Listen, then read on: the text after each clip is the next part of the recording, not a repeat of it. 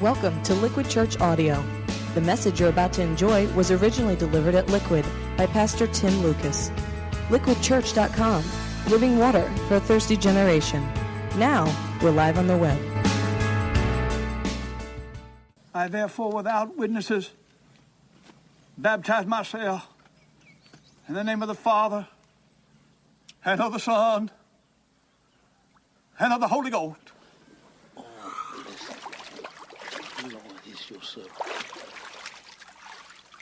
And in the name of Jesus.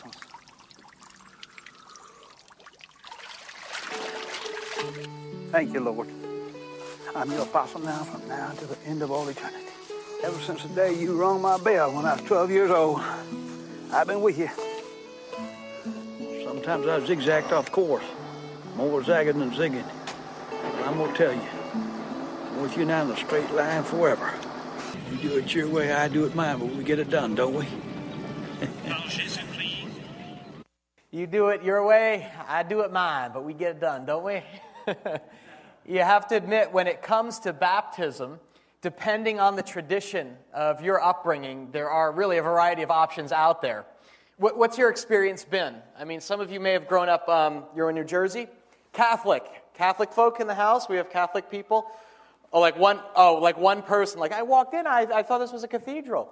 Yeah, we know there are more of you out there. Maybe you grew up, maybe you were christened as an infant, right? Where the pastor or the church official kind of poured water over your head as a baby. Or maybe you grew up evangelical. We are meeting in a Baptist church after all, and you got dunked as a teenager or a young adult. Right here in front of everyone, you took the plunge, went just completely underwater, hopefully not too long. And you came up sputtering, and everyone just kind of clapped, yay! Or maybe you were like Sonny, the character played by Robert Duvall in that clip we just saw from The Apostle. He just decided to forgo the whole church thing and just did it himself. Just jumps in the river, goes under, immerses himself twice for good measure. I love that. Do-it-yourself baptism. He's like, and in Jesus, too. And he goes under. And then you see, of course, someone sprinkling the boats, right? Kind of christening, and baptizing the harbor captains there. Which one of those options is correct? Which one of those is the right way to do baptism? Or better yet, I'll put it in the words of a young woman in our church last year who heard that Liquid was hosting an Easter baptism service, and she said, I think I'd like to get baptized, Tim, but I'm not sure I actually need to. And I was like, well, what do you mean? She said, well, you see, my parents had me baptized as a child, and I always assumed that counted in God's eyes. But now I'm not so sure, because I don't attend their church anymore. And I've actually started my own relationship with Jesus and all, and now my beliefs are like my own. And then she hesitated and asked me this question. She said, well, I guess what I'm wondering is this. Does my baptism count? And that's actually a fantastic question that I want to address the issue tonight as we're coming up on our annual Easter baptism service here at Liquid, because I realize the subject can be an emotionally charged one for many folks. Here at Liquid, we're blessed to have a lot of returners to the Christian faith. Maybe you grew up going to your parents' church and then you left. Maybe in high school or college, you did your own thing. You kind of just dropped out of the whole faith deal and you stopped going to mass or youth group anymore, and that was like very upsetting to your parents. But now that you're older or you're a young adult, maybe you're even in the middle of your life, you're finding your way back to church, and that's made your parents like, happy! Michael's finally seeing the light. Oh, happy that is, until they learned you weren't going back to their church. That, in fact, you were attending some church cult called Liquid. Now they're even more upset with you. The prospect of being baptized again, or maybe for the first time, is confusing to some. Like, does it negate my experience growing up? Or somehow invalidate the tradition that I knew before coming here? Well, what I want to do tonight is just give us a brief kind of biblical portrait of what the meaning of baptism is that hopefully answers the question once and for all, did my baptism count? And for those of you who that's not a big burning question for, we want to make a CD available as a resource for you that you could give to other people who have that question, because it's a fairly familiar one. Regardless of what denomination or church that you came from, whether you've been sprinkled, dipped, dunked, or nothing at all, the Bible is actually pretty clear about what baptism is and what it is not. And I want to equip each of us with information you need to know to make that decision for yourself. Whatever stage of life you're in, if you're young, single, married, middle-aged, maybe you're coming back to faith, older, just starting your journey, whatever. We're a very diverse crowd here. And what I thought I'd do is, you guys know I was an English major. I taught language and the humanities, so I thought we could actually start linguistically. And that is, you might be surprised to learn that the word baptism actually is not a religious word at all. And I know some people are going, what do you mean by that? I've never even heard the word before tonight.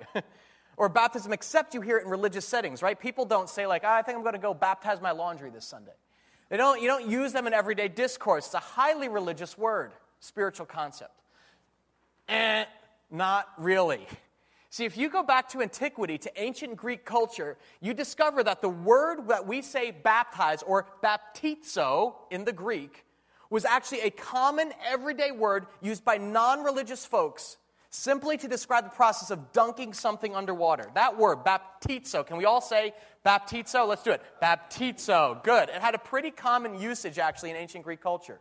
The Greeks defined the verb as to dip or to dunk or immerse. Here, give you an example of how it was used. It was used of ships, actually, that were sunk in battle. If a ship was hit, took on water, and it sunk, it was baptizoed. You baptizoed my battleship. It was also used of people who were drowned because their bodies actually filled with water went underwater to the bottom of the sea. It had a figurative meaning, actually. Again, not religious at all. It was used to refer to a person who was head and shoulders in debt. We spoke of that in our recently completed series on money, right? It's where you get the phrase, he's drowning in debt. But it mostly had to do with being immersed or submerged in liquid. For instance, the verb baptizo was used to describe the way a woman would dye cloth. That was a common usage for the word, where you take a piece of fabric. Go back one, Jen. Where you take a piece of fabric like you want to baptizo it, you submerge it underwater, dip the cloth in dye, and when you pulled it out, it would emerge a brand new color. Very ordinary, domestic term for everyday stuff. The word was used to refer to people actually who were swimming or bathing too. Just common stuff, not religious-y stuff. And that's how the Greeks used that word baptizo consistently up to New Testament times. Immersing something or someone in liquid. Dipping, dunking, plunging underwater. Now, this is funny. Just to give you a sense of how non-spiritual the background of this term baptizo is, scholars came across a 2,000-year-old recipe in ancient Greece for how to make pickles. And the recipe says that you take the cucumber and you baptizo it in a vinegar solution. That's how the ancient Greeks described the pickle-making process. You submerge the vegetable in liquid, in this case vinegar, and after a spell, it emerged a new entity. It's a pickle now. Look, I found that fascinating, all right? I didn't know that's how you made pickles, The process actually hasn't changed that much over the centuries. I even went on the internet and just kind of Googled, recipe for pickles, just to get more details.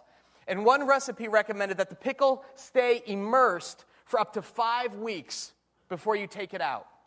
And I think the point is fairly obvious. The problem with baptism for many of you is that you haven't been held under long enough. Point. The term baptizo has very earthy origins. It didn't start out as a religious term with big significance. The Greek used it as an everyday verb to describe whenever they dip, dunk, or immerse something under liquid. And what's interesting is that verb was never translated into English. Most of the words in our New Testament, in our Bible, right? These are translations of Greek noun and verbs in the New Testament. But the word baptizo never was translated. It was just downloaded right into our English language and made into the English word baptize. They just cut off the ending. It's one of the only words in the Bible that is like that. Now, something interesting happened around the time of Jesus. In fact, prior to Jesus' arrival, with this concept of baptism. And this is where it started taking on a religious significance. Let's say you lived in ancient Greece. You were a Greek businessman, okay? You lived in Greek antiquity. And like many Greeks at the time, you believed in the gods and goddesses of the Greek, pantheon. Zeus, Apollos, Athena, right? Remember, Greek culture was extremely spiritually pluralistic. Lots of gods and goddesses. But let's say because you were a businessman or a trader, you increasingly came into contact with Jewish folks, Hebrews, as you did your business. You're a merchant. And you began to admire them because these Jews, they seem to live pretty devout lives. They subscribe to this they've got these 10 laws that seem like pretty good moral guidelines. And based on your positive, interaction with these Jewish people, you became increasingly influenced by the Hebrews and their faith. And so one day, you asked one of your Jewish friends, what would it actually entail to become Jewish. If I wanted to convert, abandon my belief in Zeus and Apollos, and I want to become a follower of this God that you worship, this one true God of this the Hebrew Scriptures, Yahweh is what you call him, the God of Abraham, Isaac, and Jacob. What would that involve if I want to convert? And your Jewish friend would likely tell you, wow, a Gentile wants to become a Jew. Well, how does it start? Well, it starts with a little snip, snip. Yeah, not plunge, plunge. Yeah, there's this tradition called circumcision.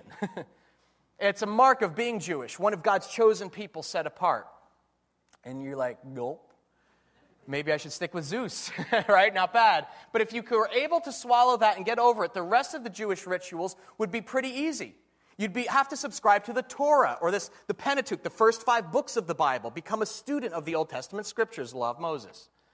And if you were down with that, one of the final things you'd have to do to complete your conversion to become a Jew was to undergo a ceremonial washing or bath in front of people.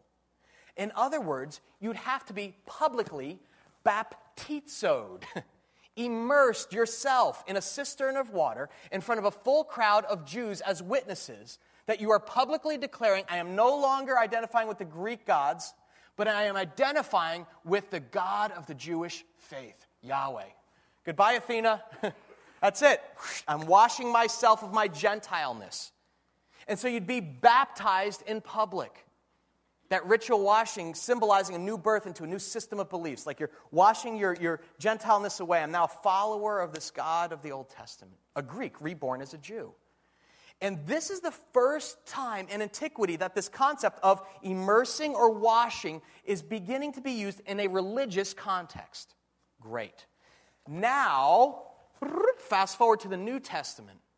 And this strange character appears on the scene called John the Baptist. Good. And we're told in chapter 3 of the Gospel of Matthew, it says, in those days, John the Baptist came preaching in the desert of Judea and saying, repent, for the kingdom of heaven is near. And the call of John to the Jewish people was, repent, right? Meant that they had fallen away, actually, from their allegiance to Yahweh or the Jewish God of the Bible. They may have been ceremonially Jews or Jewish by birth, but they were no longer living a life of obedience to God that he desired. And so this guy, John, comes calling for repentance, which literally means doing an about face, about a 180-degree turn from the rebellious, self-centered life you're living. Just turn back to God and begin following the way of living that he's prescribed right here in his word. That was John's message, right? Repent. Turn to God, confess your sins and your neglect of him, and turn your life over to his rule and care. That's literally what repent means, turn again. You need to undergo a radical life change. And to the people who responded to John's invitation, guess what he did with them? Anyone? Yeah, he dunked them, okay? The first Baptist in recorded Scripture. As a kid growing up, you grow up kind of thinking like that's, you know, you read that like John the Baptist and you think, oh, that's just his denomination, you know. John the Baptist, Glenn the Presbyterian, you know, Tara the Lutheran, Sally the, you know, Wicca priestess, whatever. Like it's a denomination. No. John was actually deemed the Baptist because this was the first time ever in recorded history that a person was baptizing another person on God's behalf. Recall, up to this time, if you want to become a Jew, you actually baptized yourself. You ceremonially washed your hands, your arms, your body, yourself in front of people. But now here comes John, dunking people in the Jordan River, taking them under as a sign of repentance. And so they call him John the Baptist. Actually, I love the fact that John was the first Baptist. Because most folks think of Baptist preachers, you know, like in a three-piece suit with big hair and like a big, you know, powder blue cornflower tie. Not so. John was actually a pretty crunchy dude. Check out these verses, verses 4-6. John's clothes were made of camel's hair, and he had a leather belt around his waist. His food was locusts and wild honey. Here's the first potluck in church history, right? People went out to him from Jerusalem and all Judea into the whole region of the Jordan, confessing their sins. They were baptizoed by him in the Jordan River. So now you see baptism is beginning to take on the significance of returning to God, or repentance, sorrow for sin, and radical life change. I know some of you are just like, you can't even get over the locusts and honey thing. Locusts and honey thing, like, just suggests John was the first Southern Baptist, you know? It's what they eat down there, right? We know we're Northerners.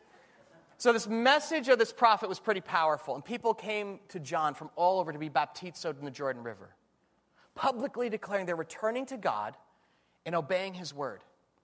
Now, just as John was getting pretty popular with folks, he cautioned the whole crowd in verse 11. I baptize you with water for repentance, but after me will come one who is more powerful than I, whose sandals I am not fit to carry. He will baptize you with the Holy Spirit and with fire. Whoa. Jewish people are saying, oh, there's a new meaning to baptism we see John instituting here, but there's something beyond this. Who is this? Someone with a more powerful message than this prophet? Who could it be? And here's where we're first introduced to the concept of Christian baptism. That is Christ-centered baptism. Then Jesus came from Galilee to the Jordan to be baptized by John. But John tried to deter him, saying, No. I need to be baptized by you, and you come to me?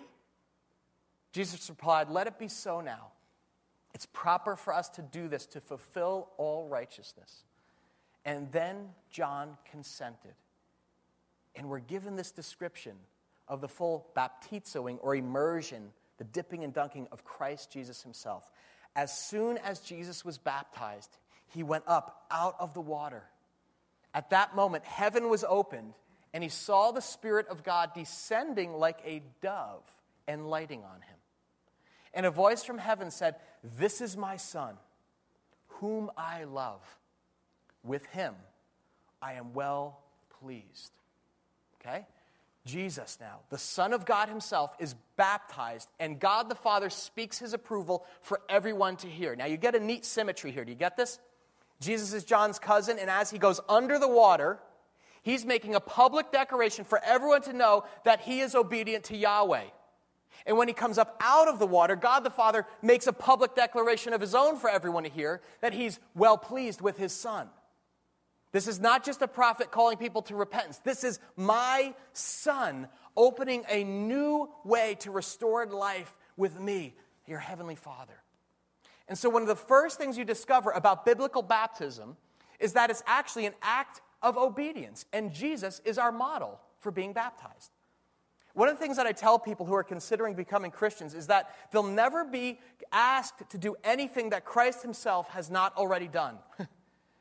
That is, I'll talk with people and they'll say, well, if I become a Christian, Tim, does that mean I have to da-da-da-da? Or will I have to give up da-da-da-da? And I say, becoming a follower of Christ means exactly that. You follow him. You walk in his footsteps. That's what a disciple does. But understand, Jesus will never ask you to do anything that he himself has not already undergone. You will not be tempted in any way with which Jesus cannot identify. He was tempted in every way, yet, as the sinless Son of God, was without sin. You will not be asked to sacrifice in some unique way that Jesus hasn't already sacrificed himself. So as Jesus was obedient to his Father, we become obedient to Christ. We follow his example. We trust his lead, and this extends to this act of being baptized. It's obedience. That's not interpretation. That's just what it is. Now, Jesus makes this pretty explicit. I mean, if you're like, oh, I don't know, maybe Jesus just did that, and, you know, it was maybe he ended it. What if he ended the rite? That's not interpretation, because he makes it very explicit, actually, in the closing verses of the Gospel of Matthew. After his resurrection from the dead, but just before he ascends to be with his Father in heaven, Jesus gathers his disciples together. One last time, gather around, guys. I'm going to give you closing instructions now. Matthew 28. Jesus came to them and said, all authority on heaven and on earth has been given to me. Now you guys, go and make disciples of all nations, baptizoing them in the name of the Father and of the Son and of the Holy Spirit, and teaching them to obey everything I've commanded you. So Jesus gives us, do you see the symmetry of this? The gospel, the New Testament opens with Jesus giving his example, and then Matthew closes, he gives his command. Continue the practice of immersing my followers in water to signify the new life that I'm giving them. Matthew is literally bookended. Christ's model for baptism to open, then his command to be baptized to close it. So that's a pretty just clear survey to start, right? We're commissioned to follow Christ's example when it comes to baptism. But here's the deal. This might be interesting, but it doesn't really answer our original question. Does mine count? And some of you are still wondering that. You're like, I was sprinkled as an infant, so does it count or not?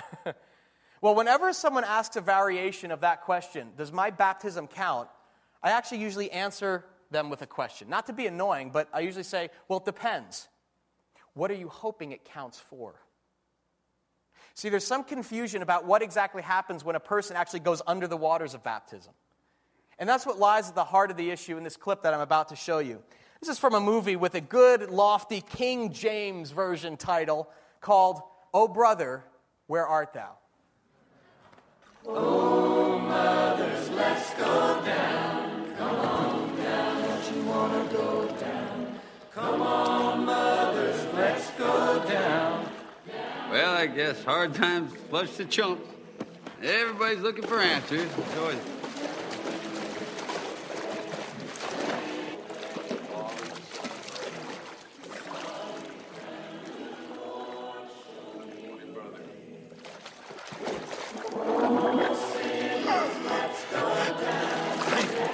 Mark, been saved. Well, that's it, boys. I've been redeemed. The preacher done washed away all my sins and transgressions.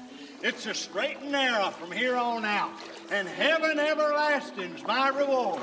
Delbert, what are you talking about? We got bigger fish to fry.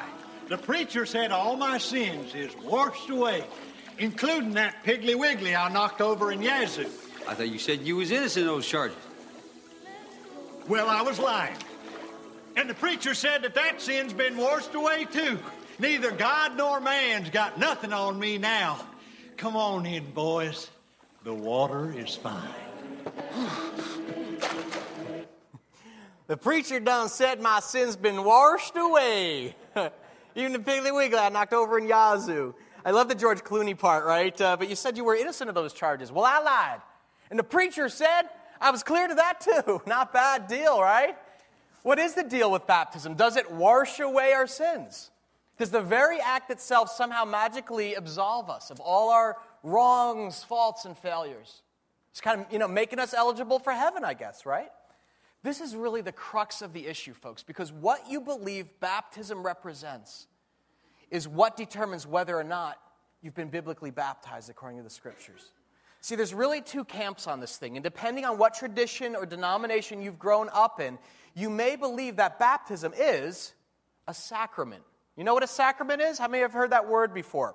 If you're Catholic, maybe Lutheran, you might know a sacrament is considered a very mysterious ritual of the church. And the idea is that a sacrament is endowed with special powers that actually result in our very salvation. Some groups, like Anglicans or Roman Catholics, consider baptism and the Eucharist, communion, to be the two key sacraments, the sacred symbols of the gospel. But it's more than just a symbol. They actually regard them as the principal sacrament that's ordained for our salvation. Being baptized is more than just a symbol, that reflects reconciliation with God. The Roman Catholic Church teaches that the act of baptism actually has the power to cleanse sins in itself. Check out this direct quote from a Catholic catechism for adults. This is the church's confession of faith. I take it out word for word. The sacraments not only point externally to salvation, getting right with God, they contain and bestow the salvation they signify. They actually cause the salvation to happen. In other words, those sacraments actually have saving power. They intrinsically have the ability to wash away the sins. And therefore, now this might make sense for you, therefore you wouldn't want to die without having been baptized or without having taken communion. Now that is why, for instance, in the Catholic tradition, there's such a rush to have a baby baptized or christened. You ever have that happen?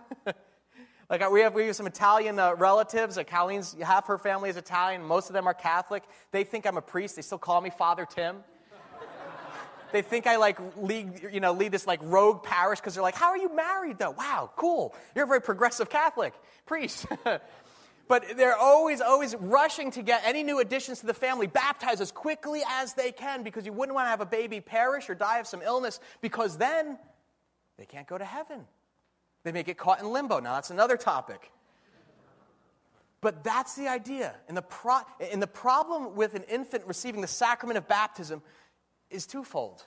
It's an interesting tradition, but, I put it delicately, it simply ain't in here. It's not scriptural.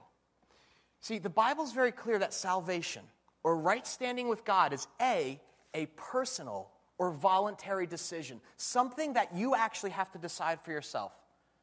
Not something done involuntarily for you or on your behalf by, like, your parents.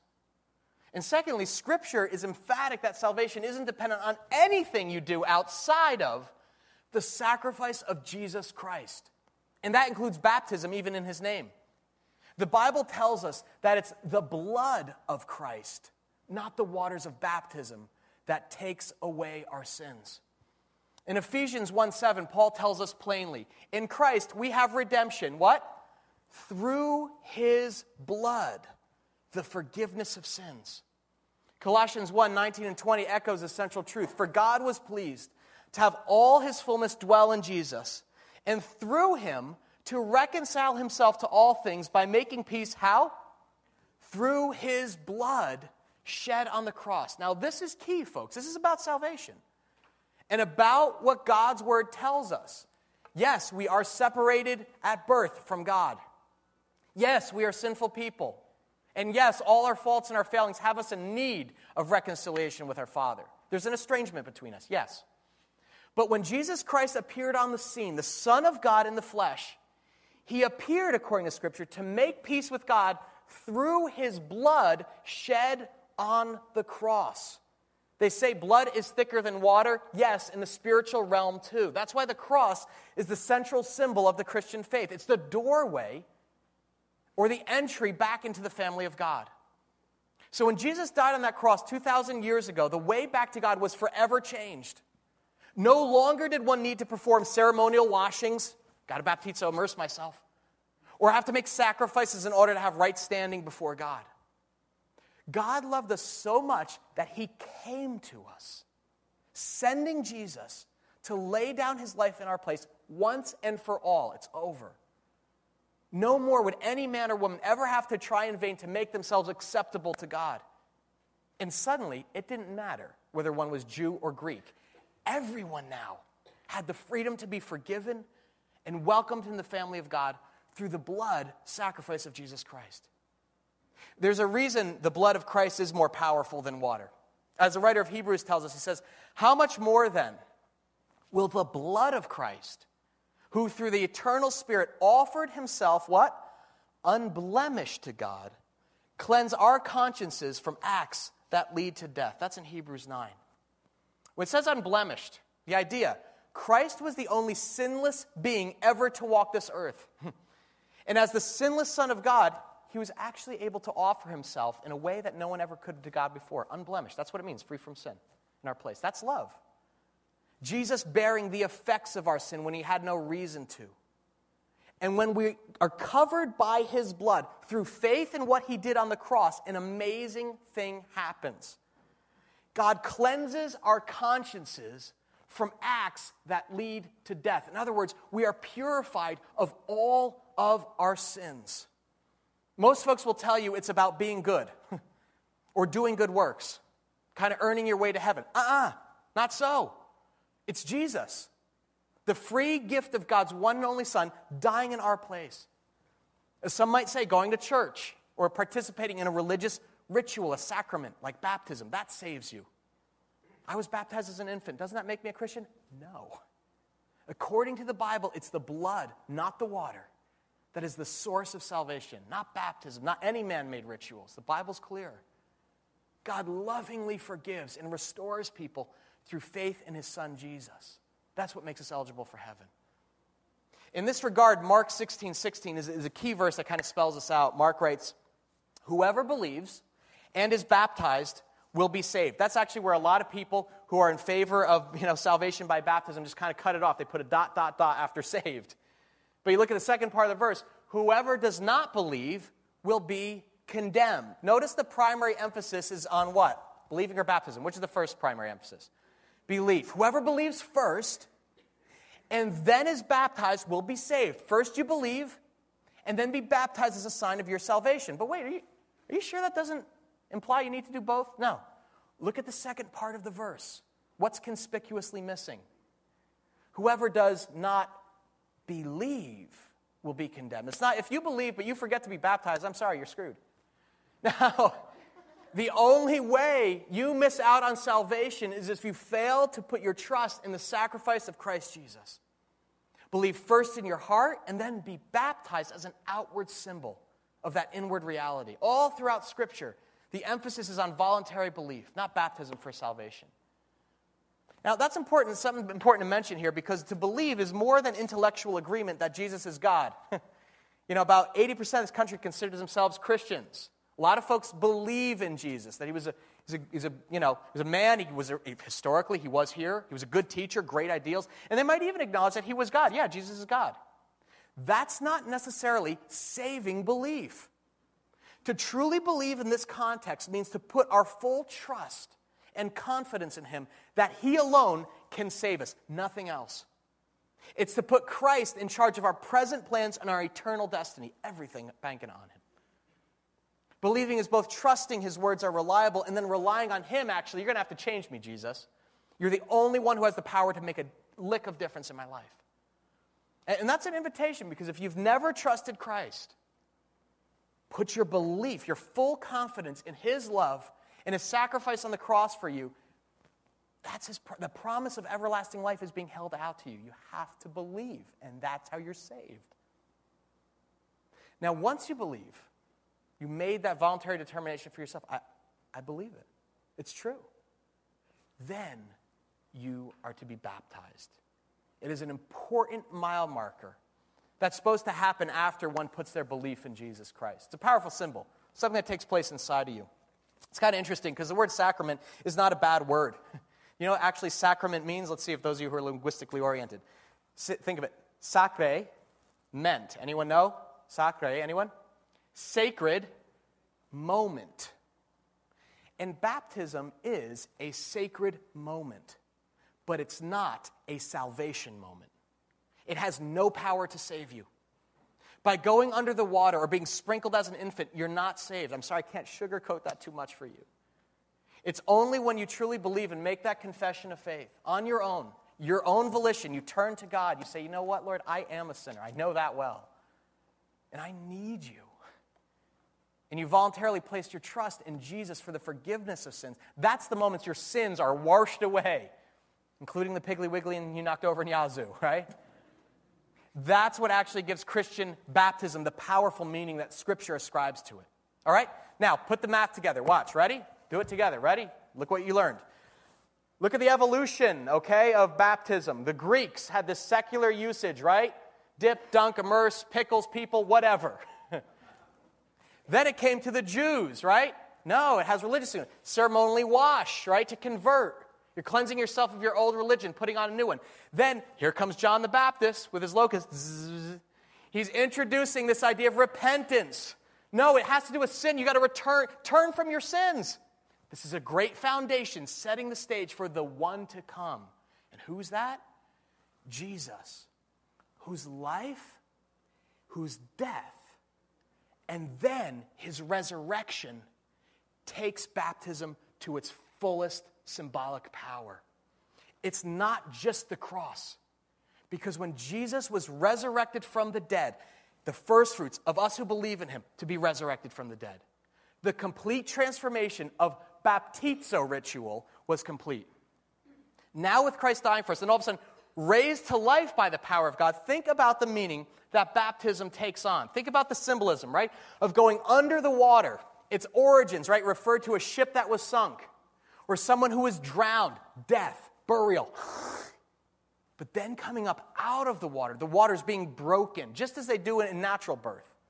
We emerge fresh and clean into a new life, a sin-healed life, a symbol of resurrection. Romans 6:3-5 explains the meaning of baptism beautifully. This is a wonderful paraphrase in the Message. I love this. Take a look at this. That is what happened in baptism, Paul writes.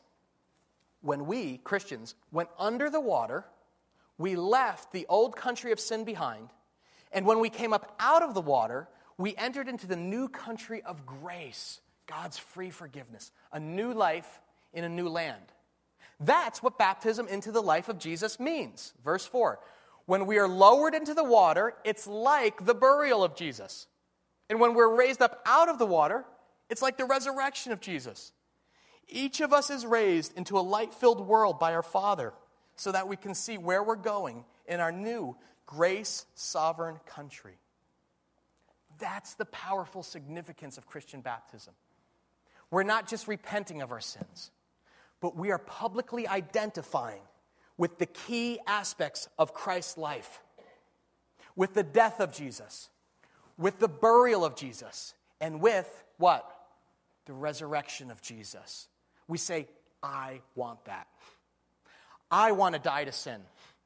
I want to die to my old self. I want to be raised to a new life, a grace-filled resurrection life with Christ as my Savior and my Lord. Just as God the Father raised him from the grave, I too want to be resurrected to new life. Fresh start that will carry on into eternity. With that in mind, you can begin to understand why we're so excited to be hosting our next baptism celebration on Easter Sunday. Resurrection Sunday. What better time to do it? That's why we do it annually in the spring. It's a wonderful time. We commemorate on Easter, on resurrection, what? That God's love was actually so powerful for his children, he didn't just forgive them, but he infused them with new life, eternal life, now and forever.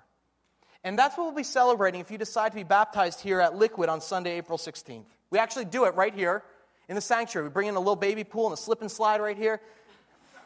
No. Some of you know there's actually behind this curtain, I sound like the Wizard of Oz. Behind this curtain, behind back there, or behind those bushes over there, you'll see the cutout. There's a 4-foot tank of water, okay? And what happens is pretty simple, actually. You sign up, you tell us your story, and what simply mean by that is how you came to place your trust in Jesus. Maybe it's tonight. And then on that Sunday, we go swimming. I go up there in that tank, I wear this big pair of hip waders that make me look like a redneck fisherman, and you'll wear a white robe, and you'll simply wade down into the water, into the pool, and you'll briefly just share your testimony. We give you like 3 minutes to talk, and that's... Now, I know, some of you are like, oh my gosh, I'd have to talk. This is nothing to get intimidated about. We actually let you write it out, keep it under a few minutes. And then, it's pretty simple, I baptize you in the name of the Father, the Son, and the Holy Spirit, just as Jesus instructed in Matthew chapter 28. I actually take you down into the water. You're identifying with Jesus' death and burial. I hold you under for 3 days. Just kidding. And you're raised up out of the water, and we hand you a towel, and everyone usually, they clap or they cry. It's not a moment that you become a Christian. Rather, it's like a birthday party.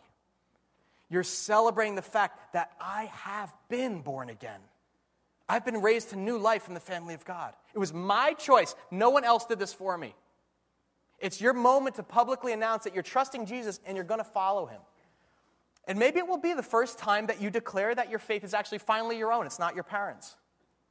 In front of your peers in this community. Now, you certainly won't be alone. We usually get a pretty good group to take the plunge on the same night. And what's cool is that you'll actually be following in the tradition of Christ followers down through the ages who've gone before you. I want you to turn real quick to Acts 16. This is a scripture. I put some up on the slides for you, but this one isn't. So go to Acts 16 there in your Bible. And this is a great example of really how the early church practiced this. Over and over, you're going to see the pattern again. This is Acts 16, verses 13 through 15. And again, this records the acts of the apostles. This is like what they did. And here you're going to see what Paul did with new believers who put their trust in Jesus. Look at verse 13. It says, this is Paul. On the Sabbath, we went outside the city gate to the river, where we expected to find a place of prayer. We sat down and began to speak to the women who had gathered there. So Paul encounters some women around a river. And one of them listening was a woman named Lydia. Lydia, oh Lydia, have you met Lydia? Lydia the tattooed lady. Do you remember that? This is the passage that comes from. Okay. One of those listening was a woman named Lydia, a dealer in purple cloth from the city of Thyatira, who was a worshiper of God. It means she was Jewish, apparently, at this point. Well, the Lord opened her heart to respond to Paul's message. And when she and the members of her household were baptized, she invited us to her home. If you consider me a believer in the Lord, she said, come and stay at my house, okay? All you know, Lydia, influential, wealthy merchant, but she was a woman, not really kind of welcome into the department according to ancient religions. And Paul goes to her, tells her about this crucified Christ, rose again for you, for the forgiveness of your sins. You can have new life. And what's it say? After she opened her heart to respond to Paul's message, the message of the crucified, risen Jesus, she was baptized. Right there. Not only here, but actually it says the members of her household. Over and over again, you're going to see in the New Testament the example of an adult person making a voluntary decision to believe the news about Jesus, and then they immediately make public proclamation of it in the presence of their family and friends. Look, skip over a few verses. Look at verses 30 through 34. Later on after this, Paul and Silas are thrown in jail because they're causing all sorts of problems with this new news about Jesus. They're thrown in jail. It's kind of a nutty kind of passage. Look at verse 30. An earthquake happens because God wants to free them to get the message out there. They're singing hymns and stuff. There's an earthquake. And they don't escape. They hang around, actually. And the jailer, the guy who's in charge of the jail, he can't believe it. It says, this is verse 30, Acts 16:30. He brought out Paul and Silas and asked, sirs, what must I do to be saved? And they replied, let's say it together. Believe in the Lord Jesus, and you will be saved, you and your household. Then they spoke the word of the Lord to him and to all the others in his house. And at that hour of the night, the jailer took them, washed their wounds. Then immediately he and all his family were baptizoed, baptized. The jailer brought them into his house, set a meal before them. He was filled with joy because he had come to believe in God, he and his whole family. Again, there's the pattern set out for us. It's the most straightforward question. He goes, what must I do to be saved? They give him the most straightforward answer. Believe in the Lord Jesus and you will be saved. What happens next? Baptism party. Again, the belief of this jailer stimulated something with his wife, his kids, his servants, and they believed as well. It's the pattern we see over and over again throughout New Testament Scripture, okay? Belief results in salvation. Then baptism is the symbol of that. They heard the message of God's love for them in Christ Jesus, believe and bore witness by being baptized in front of their friends and family. It's funny, you hear a lot about coming out parties nowadays. I won't even go into the, kind of broke-back business of that, the connotations of that we understand. But for a Christian, being baptized is kind of like a coming out party. Announcing to family and friends, I'm giving my life to a new lifestyle, with Christ Jesus at the center. I'm now following him. He's going to guide my decisions. I'm going to submit my will to him, and I'm going to actually bank my eternal future on what Jesus has done for me. In a very dramatic and public way, you are identifying yourself with the death and resurrection of Jesus. You say, yes, this is what I'm giving my life to. I'm going to follow him. So when we celebrate baptism here at Liquid, it's typically, I'll be honest with you, it's an emotional service usually, because it's packed with great meaning for folks. This jailer was doing this, and quite honestly, it might have meant his life. There are many countries that to be baptized, publicly announcing, I'm following Jesus, will also get you publicly stoned. When we do that here, folks invite their family and their friends because they tell their testimonies. And it's one of the most powerful things. It's way more powerful than any messages that I give because you can't argue with someone's life story. This is how my life changed. I put my faith in Jesus and everything got turned upside down. And now I'm giving my life to him. As I said, although baptism is not a salvation moment, I do believe it is a sacred moment in which God is present in a very special way. At Jesus' baptism, you see the special presence of the Holy Spirit there in the form of a dove alighting on him. And today, I suspect that it's almost as if God's ears kind of perk up when one of his children actually steps forward out of the shadows, out of their private belief, to say, I'm going public with this. I'm coming out. I am publicly announcing my faith in God's Son and my intention to obey and follow Jesus with my life. How pregnant is that moment? And then Again, Scripture tells us that the Father himself actually bears witness. Just as he did the original baptism of his own son, and he says, in effect, to everyone witnessing it, "This is my child. Brian is my son. Aaron is my daughter. And with her, I am well pleased." Sacred moment that symbolizes your obedience to your Father and your new identity as his beloved child. So back to our original question. Does my baptism count? Can you answer that? It starts with, what are you hoping it counts for?